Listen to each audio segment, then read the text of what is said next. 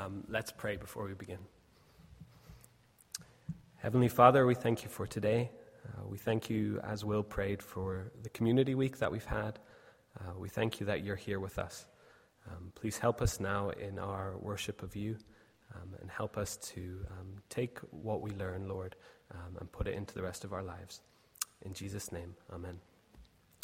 Um, so, if you were here last Sunday morning, um, you heard Ian Kerr preach from 2 Kings chapter 5 on the story of Naaman and the servant girl.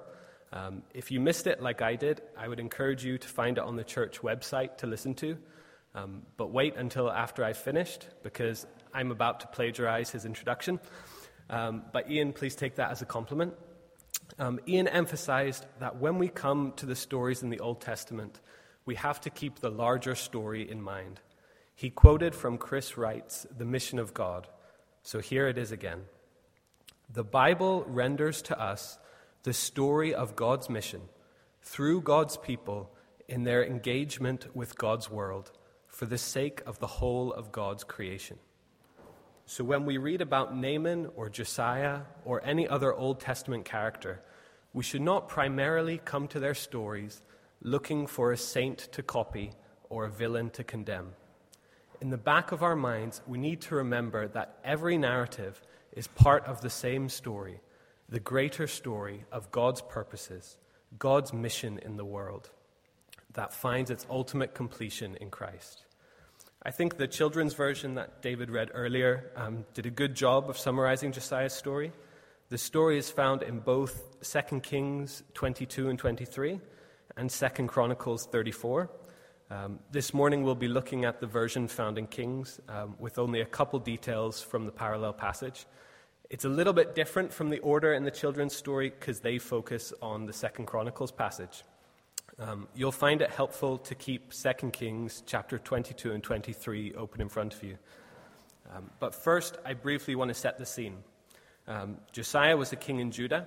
He ruled roughly 400 years after the height of the monarchy under King David. Since David, there's been a steady decline in the land. The kingdom has been split in two. The king and the people have turned from Yahweh to serve other gods and idols. Violence, oppression, and corruption are commonplace. And God has warned them time and again through the prophets that this was heading to disaster. But they did not turn back. So in 2 Kings chapter 17, the northern kingdom of Israel is invaded and taken into exile. And only the smaller kingdom in Judah remains. And despite warnings, they continue to despise the Lord. This downward spiral reaches a climax in Judah with the reign of Josiah's grandfather, Manasseh. He wholeheartedly worshipped idols and false gods.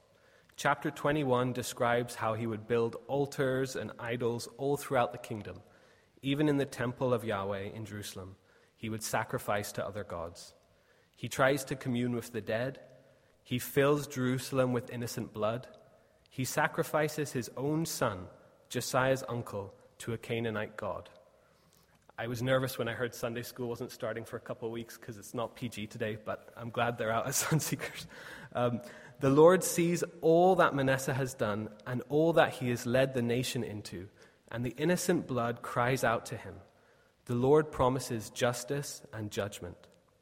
Manasseh's son, Amon, rules like his father, continuing the headlong rush towards the coming justice of the Lord. The, that promised justice comes about in 2 Kings chapter 24, just one chapter after the story we're reading today, with the invasion of the Babylonians, the destruction of Jerusalem, and the exile of the people. So Josiah's story in chapters 22 and 23 is found between the two stages of exile for God's people. At eight years old, he is made king when his father is murdered in a coup attempt, and his father had only been on the throne for two years. He's king at eight. And if you were to look back over the past 400 years of the monarchy for any guidance, only with a few shining examples, he would see a story of idolatry greed, oppression, and violence. But then we turn to chapter 22, verse 1, and we read Josiah was eight years old when he began to reign, and he reigned 31 years in Jerusalem. His mother's name was Jedediah, the daughter of Adaiah of Bozkath. And he did what is right in the eyes of the Lord, and he walked in all the way of David his father. He did not turn aside to the right or to the left. We then read that Josiah orders that the temple of the Lord in Jerusalem be repaired, as it had been neglected. During the repairs, the high priest finds the book of the law, which is read to Josiah. The king tears his clothes in distress and sends his servants to inquire of Huldah, the prophetess of God. She affirms that the book of what the book of the Lord had said, that disaster was coming as they had forsaken the Lord. She then continues to, do, to Josiah in verse 19 Because your heart was penitent, and you humbled yourself before the Lord when you heard how I had spoke against this place and its inhabitants, that they should become a desolation and a curse, and you have torn your clothes and wept before me, I have also heard you, declares the Lord. Therefore, behold, I will gather you to your fathers, and you shall be gathered to your grave in peace. Your eyes shall not see the disaster that I will bring upon this place. Chapter 23. Then the king sent, and all the elders of Judah and Jerusalem were gathered to him. The king went up to the house of the Lord, and with all the men of Judah and all the inhabitants of Jerusalem, and the priests and the prophets, all the people, both great and small, he read in their hearing all the words of the book of the covenant that had been found in the house of the Lord. The king stood by the pillar and made a covenant before the Lord, to walk after the Lord and to keep his commandments, his testimonies, and his statutes, with all of his heart and his soul, to perform the words of this covenant that were written in the book. And all the people joined him in the covenant. Then, throughout 23, we read of how Josiah set about great religious reforms throughout the kingdom he ordered that the objects of worship of idols and false gods be destroyed in the temple and throughout the kingdom. He defiles the sacred place where people would go to sacrifice their children. Even ancient high places that Solomon had set up to the worship of the gods of his many wives were destroyed. Priests who led the people in their idolatrous worship were either removed from their positions or killed. And verse 21 The king commanded all the people Keep the Passover to the Lord your God, as it is written in the book of the covenant. Verse 25 Before him there was no king like him, who turned to the Lord with all his heart, with all his soul, and with all his might, according to all the law, of Moses. Nor did any king like him arise after him. So, as we come to this text, I want us to think about three things. One, the word of the Lord has authority and it demands a response. Two, personal peace is not the ultimate end or goal, but the beginning of our Christian lives. And three, we have a king who will not fail. So, point one the hinge on which the story turns is the finding of the book of the law. We don't know for sure what exactly was in the book that the high priest found. But looking at the rest of the passage, scholars are in agreement that it at least contained large sections of Deuteronomy. Josiah hears the word of the Lord. He realizes that he, his people, and his fathers have not kept the promises they had made to Yahweh. From looking at Josiah's reform in chapter 23, we can see how bad the state the people of God had fallen into. There are altars and idols to various gods all over the land even in the temple. There are sacred trees, sacred horses, shrines to the stars. Male prostitutes operate inside the temple of the Lord. They live in the temple of the Lord. There is a sacred place where people go to burn their children in sacrifice to a false God. These are the people who God had chosen as his own, who he had set apart to be a light for all nations, like we heard last week. And uh, God has said they have become worse than all the nations around him. Josiah hears the word of the Lord, and he looks around at his people, at his father, in his heart, and he realizes that justice is swiftly coming on Judah. In 2 Chronicles 34, Huldah the prophetess summarizes Josiah's response after he's heard the book. She says, Because your heart was tender, and you humbled yourself before God when you heard his word against this place. You have humbled yourself before me. You have torn your clothes and wept before me. I have also heard you, declares the Lord. To use biblical language, when Josiah hears the word of the Lord, he repents. We have to pause here because repentance is one of those words we hear so often in church and in the Bible that I find that often goes in one ear and out the other, at least for me. Repentance was central in the Old Testament and continues to be rep- central for us. In the gospel, we hear of Jesus' call to repent and believe in me. That's one of the key themes of his message. Sometimes over familiarity with a concept can dull its meaning. So I think a historical event recorded around the same time as some parts of the New Testament were being written is helpful just to give the term freshness as we look at Josiah. There was a Jewish leader called Josephus. He worked for the occupying Roman forces not long after Jesus' death, and he wrote an autobiography. In it, he records an incident that took place in Galilee around AD 66. So we're in a very similar context, a very similar time to the events of the New Testament. He was sent to Galilee on Roman business, and when he got there, the leader of a group of rebels attempts to assassinate him. But Josephus, with his spies, hears about the plot and he catches the man and he gives the man two options. He says to the rebel, Either you pay the penalty for your crimes or you repent and believe in me. It sounds strange hearing those words outside the Bible, as repent isn't a word we use in daily life anymore. But it was back then. Repent and believe in me. So, what was Josephus wanting from the rebel here? Is the outlaw leader supposed to show an appropriate emotional response and then he would be released? Was Josephus expecting him to say, You know, I feel really bad about what I've done? You know, trying to brutally murder you and all. I feel very sorry and I will try my very best not to do it again.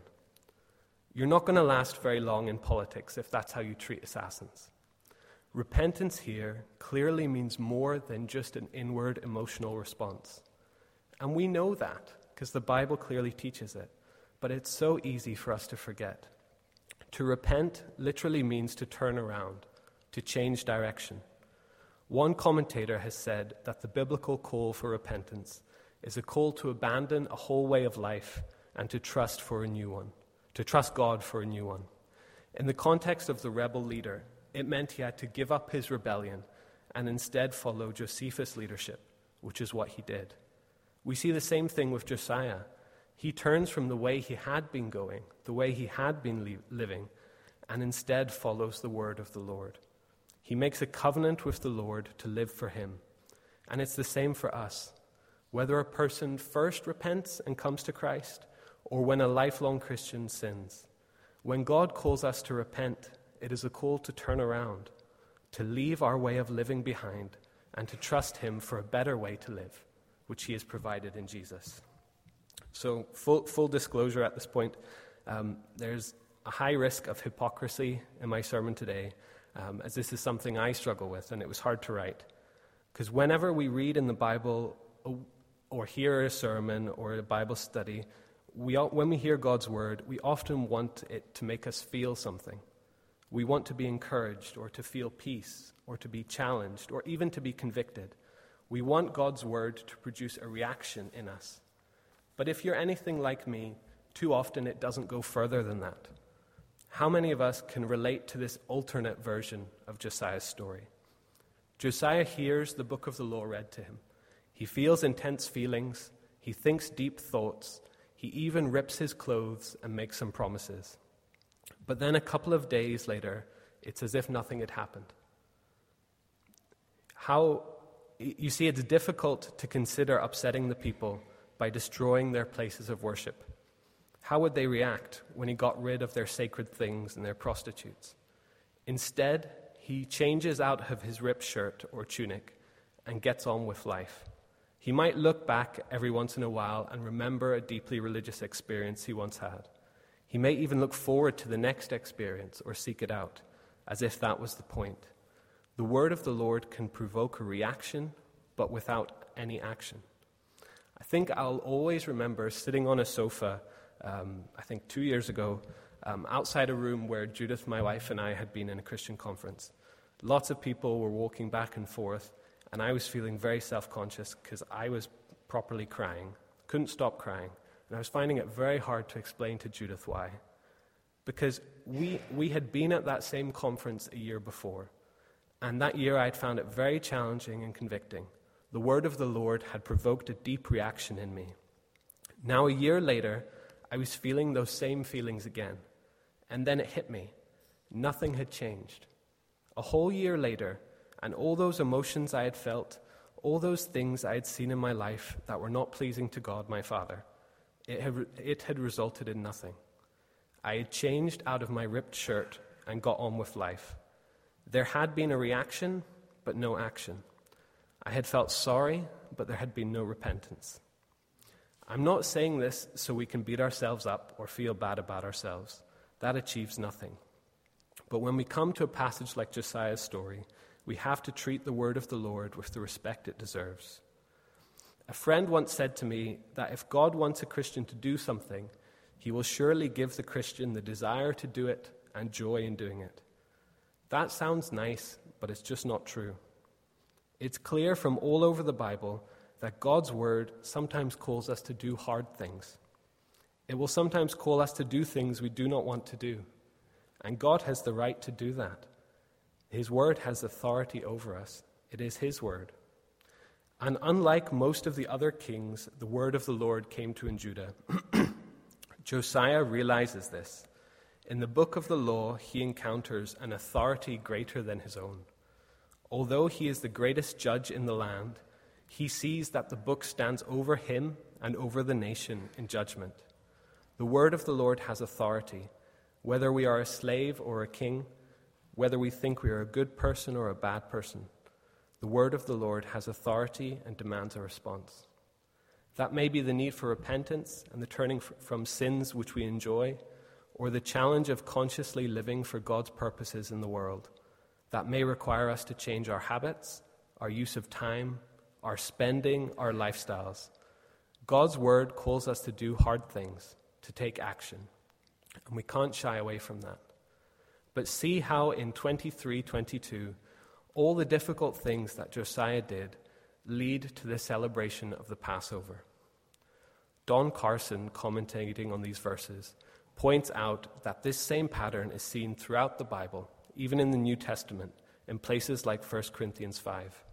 Cleansing from sin is done in the context of celebration.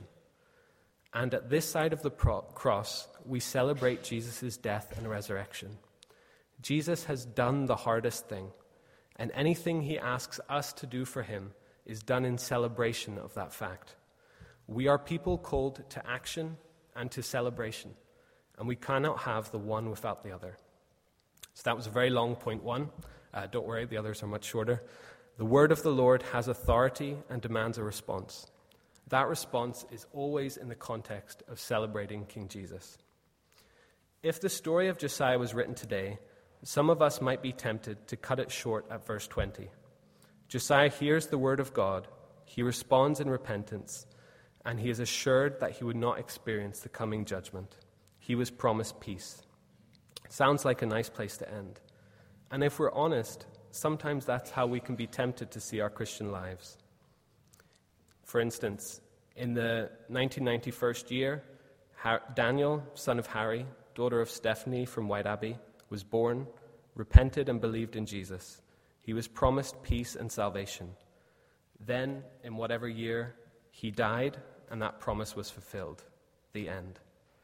And although that all might be true, it is far from the full story of a Christian's life. Look at how Josiah responds to the Lord's promise that he will avoid the coming judgment. He receives his assurance in 22:20, and in the very next verse it says, "Then the king sent for the priests and the people. His reforms begin." The story does not stop with Josiah hearing he will enjoy peace. If anything, it gets going. Promise is followed by action. After hearing the promise, Josiah gets to work. He ensures the people and their leaders hear the words of the Lord that he responded to. He ensures that he charges them to enter into a covenant to obey the Lord. He removes idolatry and evil from the land and leads the nation in celebration of the goodness of the Lord. This is summarized in the last verse of the section we read. Before Josiah, there was no king like him, who turned to the Lord with all his heart, all his soul, and all his might, according to the law of Moses. That description might sound familiar. Josiah turned to the Lord.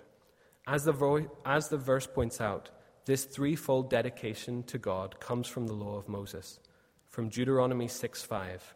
You shall love the Lord your God with all your heart, all your soul, and all your might. It is to this same passage that Jesus turns when he is asked which commandment is the greatest. And to my knowledge, Josiah is the only person in the Bible who is described as keeping this command. Josiah shows us what following the law's greatest command looked like in his context. Of course, our contexts are massively different. We're not likely to be leading a nation in the, in the Passover, bashing idols, or defiling high places anytime soon, even if that sounds attractive to you. But the fundamentals of turning to the Lord remain the same. It will affect our interactions with others, our ambitions and goals, our time, our money, our politics, our priorities and attitudes. It will be out loud, visible, and public. It will require all our heart, our soul, and our might. Sometimes it can be tempting to see your life like voting in an election. As long as we voted for the right guy, we'll be fine. If our X is beside Jesus' name, we can sit back and wait for the benefits we will enjoy once he takes the throne. And of course, there's truth in that, but it's only half truth. The Christian life is more like a revolution than an election. Jesus, our King, has begun taking back this world, which he made and he loves from the powers of evil and death which corrupt it. By his life, his death, and his resurrected life, Jesus has guaranteed that victory. Yes, we are promised eternal peace, but that is the start of our stories as Christians, not the end. A Christian is someone who has heard Jesus, their King, calling, Follow me, as he conquers the world. And we follow him for the rest of our lives and beyond. We must believe in Christian life before death not just after it. To quote John Stott, to be in Jesus' kingdom or under his rule brings both total blessing and total demand. And of course, we will fall, we will fail, we will sin and drift away, but by his grace and the help of his Spirit, we will prevail. Like Jesus' answer and Josiah's example, we will love the Lord our God with all our heart, all our soul, and all our might. So, point one the word, of, the word of the Lord has authority and demands a response. Point two the promise of personal peace is the start of the Christian life, not the end. Josiah rids the land of the evils we have already looked at in chapter 23. He rids the idolatry and he celebrates the Passover. So if we weren't tempted to cut the story short previously, we might now. It's a nice place to end. And if you remember, it's actually where the children's story ended. The end of the children's story was for the rest of his life, Josiah and the whole of Judah served the Lord. What a great story about a little boy who turned a nation back to God. And I'm not criticizing that story. I think it's a very good story. And I think it's a fair enough place to end for a children's story. Because look at what comes next. Chapter 23, verse 26. Still, the Lord did not turn from the burning of his great wrath, by which his anger was kindled, because of all the provocations with which Manasseh had provoked him. And the Lord said, I will remove Judah also. And then, very quickly, Josiah is unceremoniously killed in a seemingly pointless battle. The narrative at the end of Chronicles ends bleakly. All Judah and Jerusalem mourned for Josiah. Jeremiah also uttered a lament for him, and all the singing men and singing women have spoken of Josiah in their laments to this day. Then Jehoahaz, his son, takes the throne. He does evil in the sight of the Lord and rules for three months before the downfall of Judah begins, leading quickly to captivity in Babylon. The end. That will never sell as a children's story. In Jeremiah 22, we read that Josiah acted in righteousness and justice he treated the poor and needy fairly. We've seen he abolished idolatry, reinstated the worship of Yahweh, he cleansed the temple, he brought the people into a covenant, he led them in celebrating God's goodness. But then he died. Hilkiah the high priest found the book of the law in Josiah's 18th year. Thirteen years later, he was dead. His reforms were short lived. The restoration of the land was undone. The covenant he brought the people into was abandoned.